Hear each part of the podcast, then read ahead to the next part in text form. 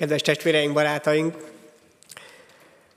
Királyok második könyvénél nyissuk meg a Bibliánkat, és az ötödik rész első 19 versét olvassuk, fennállva kövessük, álljunk fel, és így tegyük ezt. Királyok második könyve, ötödik rész, első 19 verse. Naámán, Arám királyának hadsereg parancsnoka nagyra becsült ember volt ura előtt és tekintélyes, mert általa szabadította meg az Úr Arámot. Ez a férfi erős vitéz volt, de bélpoklos lett. Egyszer kivonult néhány arám rabló csapat, és fogva ejtettek Izrael országából egy kislányt, aki Naámán feleségének lett a szolgáló leánya. Ez így szólt úrnőjéhez, bárcsak eljutna az én uram, a samáriai profétához, az majd meggyógyítaná a bélpokosságából. Námán erre ura elé járult, és elmondta, hogy mit beszélt az Izrael országából való lehány. Arám királya ezt mondta, menj csak el. Én meg küldök egy levelet Izrael királyának. Elisment Naamán és vitt magával tíz talentum ezüstöt, hat ezer aranyat, meg tíz rendruhát. Átadta Izrael királyának a levelet is, amely így szólt, most, amikor ez a levél hozzád érkezik, kérlek, hogy gyógyíts meg bélpokolosságából szolgámat, Naamánt, akit hozzád küldtem. Amikor Izrael királya felolvasta a levelet, megszaggatta a ruháját, és ezt mondta, hát Isten vagyok én, aki megölhet és életre kelhet, hogy ide küldez én hozzám egy embert, hogy meggyógyítsam bélpoklosságából. Értsétek meg, lássátok be, hogy csak ürügyet keres ellenem. Amikor Elizeus Isten embere meghallotta, hogy Izrael királya megszaggatta a ruháját, ilyen üzenetet küldött a királynak. Miért szaggattad meg ruhádat? Jöjjön ide hozzám az az ember, és majd megtudja, hogy van profétája Izraelnek. Ezért Naamán elment lovaival és kocsiával, és megállt Elizeus házának a bejáratánál. Elizeus egy követet küldött hozzá ezzel az üzenettel, menj, és fürödj meg hétszer a Jordánban. Akkor újra megtisztul a tested. Námán azonban megharagudott, elment és így szólt. Én azt gondoltam, hogy majd kijön elém áll, és segítségül hívja Istenének, az Úrnak a nevét, azután végighúzza kezét a beteg helyen, és kigyógyít a bélpoklosságból. Hát nem többet ér neked Damaszkusz folyói, az Albána és a Parpar, Izrael minden vizénél. Megfüredhetnék azokban is, hogy megtisztuljak. Azzal megfordult és haragosan távozott. Szolgálja azonban oda mentek, és így szóltak hozzá. Atyám, ha a proféta valami nagy dolgot parancsolt volna neked, azt megtennéd, ugye? Mennyivel inkább megteheted, amikor csak azt mondta, hogy fürödj meg, és megtisztulsz. Lement át, és megmerítkezett hétszer a Jordánban az Isten emberének a kívánsága szerint. Akkor újra tiszta lett a teste.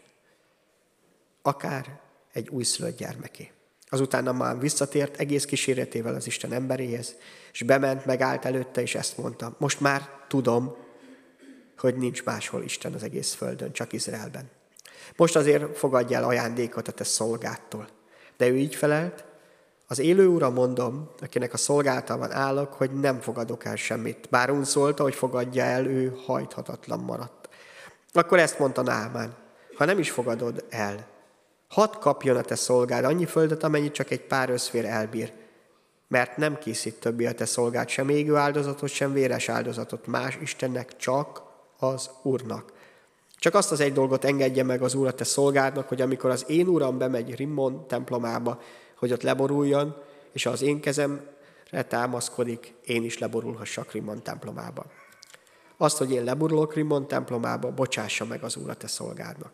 Ő így felelt neki, menj el békével. Uram, köszönjük a Te igédet, és kérlek, a Te szent lelked által taníts most bennünket. Amen. Foglaljunk helyet, kedves testvéreim! Hát eljött ez a nap, a bemerítkezés eh, ünnepe. Egy kicsit összetorlódtak az ünnepek.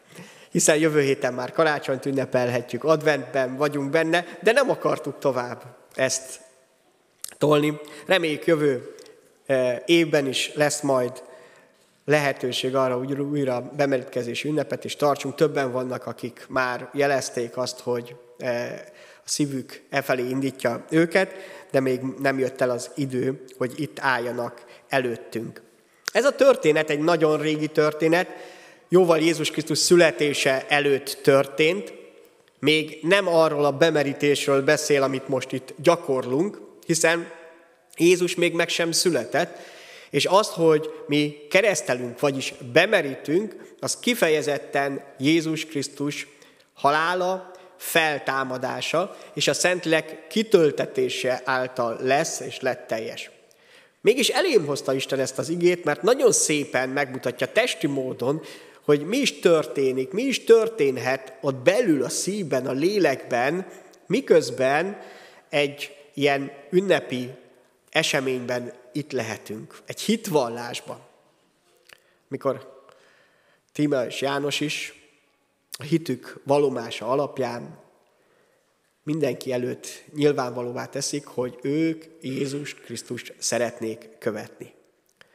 Egyébként magyar nyelven ez egy kicsit nehéz, ez a keresztelés, bemerítés, még a fordításokban, a Biblia fordításokban is elsősorban a keresztelés, keresztséget használják. Ez a magyar nyelv sajátossága, hogy kit találtunk. Van egy másik szavunk is a bemerítésre, ez a keresség.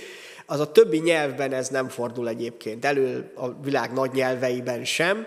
Nálunk ez specialitás, ezért mindig egy picit magyarázkodni kell. Nem jó ez, de így van, hogy a keresztség igazából bemerítést jelent. És annak ellenére, hogy ma nagyon sok eh, helyen, nagyon sok egyház, maga akár gyermekkorban való kerességet, vízzel meghintést eh, alkalmazzák, maga a bibliai fogalom bemerítést takar, bemerítést jelent, évszázadokig, évezredekig, akár a katolikus egyházban is gyakorolták ezt, építettek is bemerítő medencét katolikus templomhoz. Ma is egyébként a legrégebbi eh, katolikus templomokon megtalálhatók ezek, mert része volt az életüknek, része volt az Isten tiszteletüknek is. Mi szerettünk és akarunk ehhez ragaszkodni, amit Isten nekünk adott, hogy egyrészt hitvalló bemerítést gyakorlunk, ami azt jelenti, hogy aki hisz, ezt a, ezt a hitét megvallja mindenki előtt, a gyülekezet előtt is, emberek előtt is, és kéri azt, hogy Isten kegyelme ezen keresztül is az életében valóságos legyen, és ez egy engedelmesség részéről, azt bemerítjük az atyának, a fiúnak és a szentléleknek nevében, másrészt pedig egy teljes vízalámerítés történik, ami megint csak bibliai példa alapján történik, hiszen ez nek jelentősége van, jelentése van, valamintnek meghalunk, és valaminek megszületünk újra, újjá születünk Isten segítsége által, a lélek munkája nyomán. Milyen is a bibliai gyakorlat ebben? Egy olyan példát szeretnék hozni az apostolok cselekedetéből, ami többször bemerítéskor, talán többször előkerül az etióp főembernek a megtérésében, nem olyan régen máskal kapcsolatban ezt elővettük. Amint tovább haladtak az úton, valami vízhez értek, és így szólt a főember, íme itt a víz, mi akadálynak, hogy megkeresztelkedjek, vagyis bemerítkezzem. Ezt mondta neki Fülöp, ha teljes szívből hiszel, akkor lehet. Ő pedig így válaszolt, hiszem, hogy Jézus Krisztus az Isten fia. Megparancsolta tehát Fülöp, hogy álljon meg a hintó főember, leszálltak a vízbe mind a ketten, Fülöp és a főember is bemerített őt.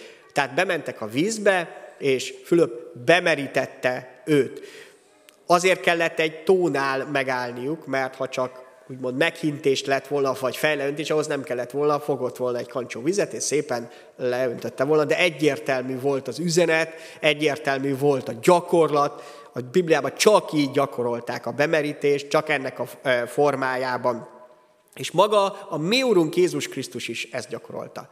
Habár pont arra mondtam, hogy bemerítés annak hogy meghaltunk a régi életnek, a bűnnek, az Isten nélküli életnek, és elindulunk egy új életben, Jézusnak erre nem lett volna szüksége. Hiszen nem kellett meghalni egy régi életnek, nem kellett meghalni egy bűnös életnek, mert nem volt bűn benne. Nézzük meg ő mégis miért merítkezett be? Máté evangéliumában nézzük meg a harmadik rész 13. verstől, akkor eljött Jézus Galileából a Jordán mellé Jánoshoz, vagyis bemerítő Jánoshoz, hogy keresztelje meg őt, vagyis merítse be. János azonban megpróbálta visszatartani őt. Nekem volna szükségem arra, hogy bemeríts, megkeresztelsz, és te jössz hozzám. Jézus ezt válaszolta, engedj most, mert így illik minden igazságot betöltenünk. akkor engedett neki. Amikor Jézus megkeresztelkedett, bemerítkezett, azonnal kijött a vízből, és íme megnyílt az ég, és látta, hogy Isten lelke, mint egy galamb aláreszkedik, és ő rá száll, és íme hang haladszott a mennyből, ez az én szeretett fiam, akiben gyönyörködő.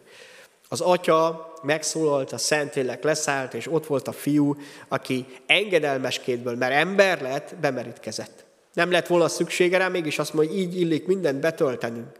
Ha ő megtette ezt, nekünk is ez az utunk. Az Atya meghívott bennünket is magához, és Jézus Krisztus példáját követve mi is elindulhatunk.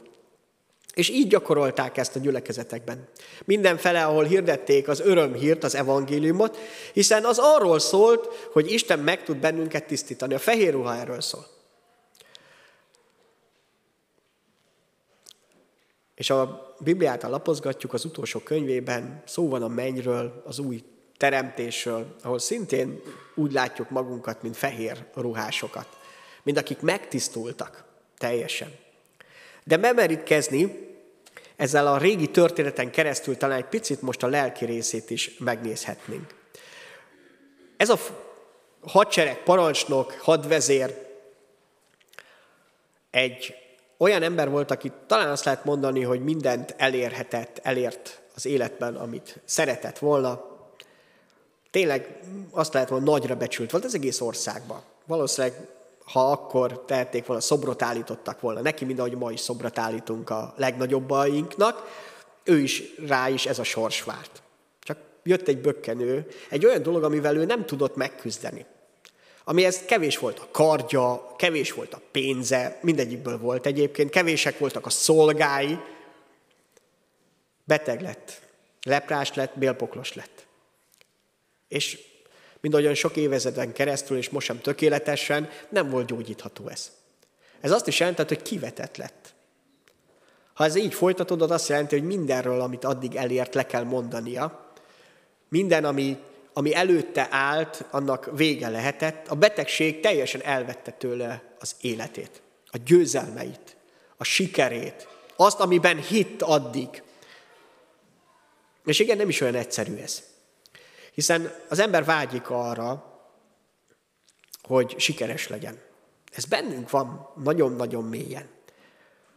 Önmagában ez nem is lenne probléma, a gond az lehet, hogy ezt Isten nélkül akartuk, és Isten nélkül akarjuk elérni.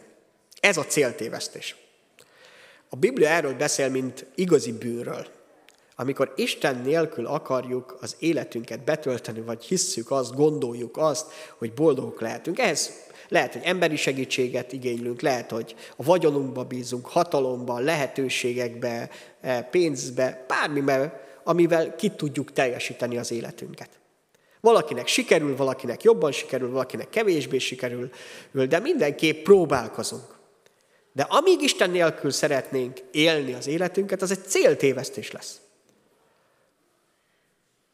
Jakab levelében azt olvassuk az első rész 14.-15. vers, mindenki saját kívánságától vonzva és csalogatva esik kísértésbe, aztán a kívánság megfogalma a bűnszül, a bűn pedig kiteljesedve halált nemz. Miközben Isten nélkül próbáljuk megoldani az életünket, kiteljesíteni, úgy gondolkozunk erről, hogy ez a sikerünknek az útja. És az a hihetetlen, hogy mindeközben folyamatosan mérgezzük magunkat. Folyamatosan egy olyan úton járunk, ami tönkre fog tenni bennünket. De állandóan megmagyarázunk magunkat, hogy ez azért mégiscsak a mi jutunk. És mindenképp eljutunk addig, hogy belehalunk. Vagy így, vagy úgy, vagy amúgy. Elveszi tőlünk. Akármilyen sikeresek voltunk az életünkben, és tényleg szobrot állíthattak nekünk, meg az utókor csodálhatott bennünket, a halál mindent elvett. Belehalunk. És ennek az a, van a hátteré, vagy magától az Úrtól, a mindenhatótól, a Teremtőtől fordultunk el, hogy a magunk útját járunk. Mi mondjuk meg, mi a jó, mi a rossz, majd mi kitaláljuk azt, hogy hogyan lehetünk boldogok. Ez az a lepra, ez az a bélpoklóság, ami a lelkünket fertőzi. Ami nem egyből öl meg. Ez egy lassú eltávolodás, egy lassú halál. És nagy kérdés az, hogy van-e kiút. Az Istennek látszik a Biblia alapján, hogy mennyire fájt, hogy adott nekünk lehetőséget a döntésre, és Mi egy olyan utat választottunk, ami nélkül akarunk bejárni. De nem mondott le rólunk. Az első pillanattól kezdve, a teremtéstől kezdve nem mondott le. Azt készítette el, hogyha eljön a pillanat, hogyan találhatunk vissza hozzá. Hogyan találhat Tímea János oda a mennyei atyához, és hogyan találhatunk mi is hozzá. És milyen hihetetlen ott volt ennek a főembernek, ennek a hadseregparancsnoknak a lehetősége, szolgái, had, azt csináltak, amit, ha azt mondták egyiknek, hogy öld meg magad, akkor meg, azt is meg kellett volna tennie. Vagy bárki. Egyszerűen élet és halál ura volt mindenek felett. És ott van egy rabszolga kislány, akit elrabolnak az otthonából, mindent ott kellett hagynia, teljesen jogos lett volna, hogyha gyűlöli azokat, akik eh, ezt tették vele. Ehelyett egy ilyen elrabolt kislánynál van úgymond a megoldás. Ő hoz el egy képtelen dolgot, vagy legalábbis vet föl, hogy hogy érheti el a gazdája, a feleségének volt a, a rabszolgája, a, azt, hogy meggyógyuljon. Mindenben próbálunk belekapaszkodni egyébként, amikor tényleg problémánk van a látások. Pont így volt ez a főember is. Annyira látszik, hogy belekapaszkodott, de oda se figyelt, hogy mit mondott pontosan Kisan, csak egyet figyelt arra, hogy gyógyulás, és hogy Izraelbe. Azt már, hogy elmondta, hogy menjen a profétához, az nem volt szám, ugye ő a királyhoz ment, és tőle kért. Látszik azt, hogy elengedte a füle mellett a egyik részét, hogy, hogy hogyan is történhet mindez, mert annyira fontos volt számára ez. De egy ilyen helyzetben lévő kislány, amikor úgymond a szeretet, vagy legalábbis valami olyan, ami az, az Istenhez való ragaszkodás, az legyőzi a, a gyűlöletet és a félelmet is. Hihetetlen dolog ez. Hogy hogy volt ennek a kislánynak ilyen bátorsága, meg lelki ereje, hogy ezzel legyen ott, és ezt mondja el, és ne valami átokot kívánjon azokra, akik ezt tették vele. János első levele, negyedik rész, 18. versében így mondja ezt Isten igéje. A szeretetben nincs félelem, sőt a teljes szeretet kiűzi a félelmet, mert a félelem gyötremmel jár, aki pedig fél, nem lett tökéletessé a szeretetben. Ez az, amire szükségünk van.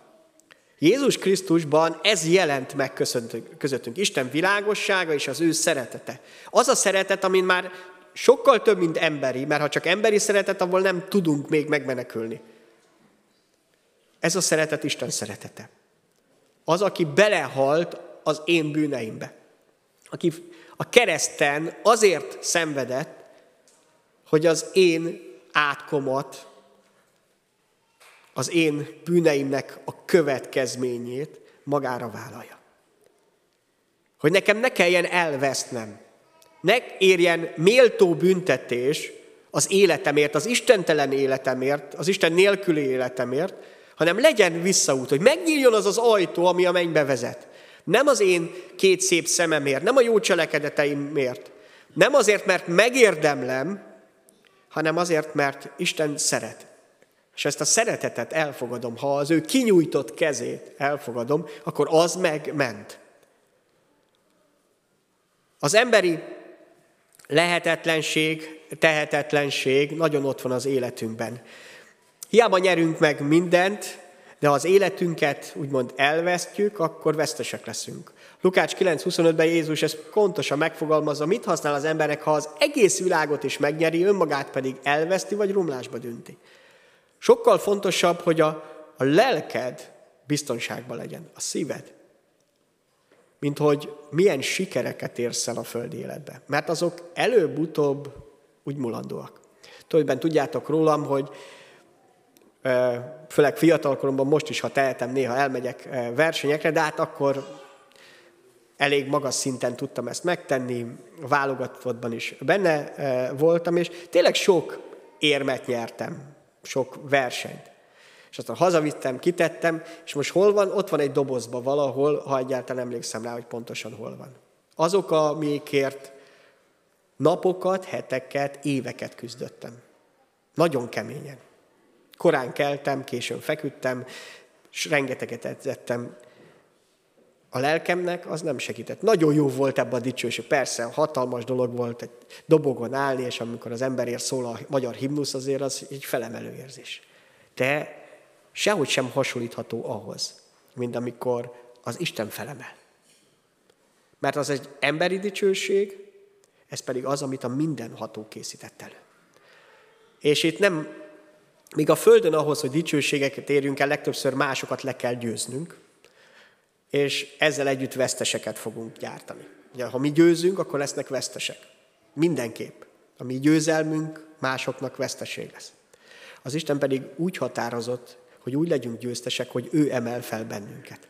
Hogy közben nem kell veszteseket készítenünk, gyártanunk magunk között, körül. Nem kell másokat legyőzni, hanem önmagunkat kell, és Isten mellé állni, és neki engedelmeskedni. Ez a győzelmünknek a kulcsa. Ezt hozta el Jézus Krisztus. Amikor rájövünk, hogy nem az, aki akar, nem az, aki fut, hanem a kegyelmes Istené. A könyörülő Istené a jövő. Benne lehet kapaszkodni. Azt olvastuk többször is, hogy, hogy meg kell fürdenie Naámánnak a folyóba, de ugye utána olvasjuk, hogy ez a fürdés, ez nem fürdést jelentett szó szerint, hanem bemerítkezést. Hiszen azt olvasjuk, bement, bemerítkezett. Itt nem arról volt szó, hogy koszos volt, és meg kell mosakodni, a leprás volt, neki nem más e, problémája volt. Itt konkrétan hétszer be kellett akkor merítkeznie. Ezt olvassuk, ez, er, ezért nem akart valni. Ez valami más. Sokszor gúnyolódnak is rajtunk, hogy bemerítkezés, na most valaki megfürdik. Hát ez nem megfürdés, mert akkor máshova mennénk, a fürdőbe mennénk. Péter első levele harmadik részében, úgymond válaszolva erre a gúnyolódásra, azt mondja, most pedig titeket is megment ennek a képmása, a keresség vagy a bemerítés, amely nem a test szennyének lemosása, hanem könyörgés Istenhez jó lelkismeretért a feltámadt Jézus Krisztus által. Bemerítés az Jézus Krisztusban kezdődik, az ő elfogadásával, és mindaz, amit most itt megtehetünk majd mások el is, ennek a kiábrázolása, ennek a valóságá átételé. Ez a lelkünkről szól, de a testünket is belehívjuk. Ez valami egészen más. És arra hív Isten, hogy ebbe részesei legyünk. Meghívott. Ezt értette meg Tímea, ezt értette meg János. Már 16-16-ban azt olvassuk, hogy aki hisz és megkeresztelkedik, vagy bemélkedzik, az üdvözül, aki pedig nem hisz, az elveszik, vagyis elkárhozik.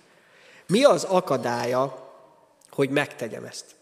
Emlékszünk a történetre, ennek a főembernek mi volt az akadálya, hogy az első körben elinduljon. Hát meg akart tisztulni, meg akart, meg akart, vagy gyógyulni, hát jó, hogy meg akart, hát ezért jött el, mindent megtett, rengeteg kincset hozott, elindult, eljött, és mégis amikor ezt az egyszerű dolgot mondta neki a próféta, akkor teljesen megsértődött. Teljesen kiakadt, hogy, hogy nem úgy van ez, ahogyan ő elképzelte. Nem jött el, nem tette rá a kezét, egyáltalán nem foglalkozott vele méltóképpen, hanem ilyen megalázó módon. El nem felejtsük, hogy az Istenhez soha sem lehet büszkén közeledni. A büszkeség az mindig elvezet az Istenhez, egy másik irányt. Amikor büszkeség van a szívemben, akkor tudhatom, hogy pont az Istennek háttalálok. Az Istenhez fordulva csak megalázkodni lehet. Ebből látszik valakinek az életében, hogy merre, for, merre áll. Ha alázatot látsz, akkor az Isten fele van. Ha büszkeséget, akkor épp elfordult. Nem lehetett. Mindahogyan ma sem lehet ezt megtenni. Ez akadálya lehet az életünkben, a kifogásaink. Elmondta ez a főember is, hát van sokkal jobb folyó is, hát van sokkal jobb megoldás is ennél, csak azok nem működtek. És a szolgái megint csak egyszerű emberek, ők beszélik rá, emberek, hogy ugyan már, hát, hát nagyon nagy dolgot azt megtettél volna, most meg ilyen egyszerű dolgot mégsem tennél meg. És az alázatát ezt mutatja büszkeségből, hogy hallgat a szolgái szavára. Nem a saját büszkeségére, hanem a beosztottjai szavára. És elindul. És megtörténik a csoda. Mi az akadálya, hogy te is lépj? Hogy amit Isten hív, amit már meg kellene régen tenned, akár csak azt, hogy elfogadd őt, azt megtedd. Isten arra hívott el, hogy megújítsa az életünket. János Evangélium a harmadik rész ötödik versében ezt olvassuk. Bizony-bizony mondom neked, ha valaki nem születik víztől és lélektől, nem megy be az Isten országába. Víztől és lélektől. Vagyis azáltal, hogy engedelmeskedek Jézus Krisztusnak, és a Szent Léleknek a vezetésében kezdek el élni. Az engedelmesség. Ez a nagy kérdés. Büszkeség vagy alázat. Emberi megoldás, vagy az Isten megoldását választom. Na ez a te döntésed. Isten elénk adta ezt az utat. Hogy választhatjuk Jézus Krisztust, aki meg tud menteni bennünket.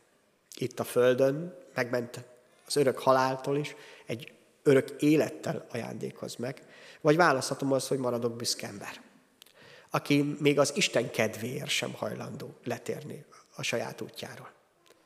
Még akkor sem, hogyha ez a pusztulásba vezet, mert inkább a büszkeséget választja. De Isten megadta ma is a lehetőséget.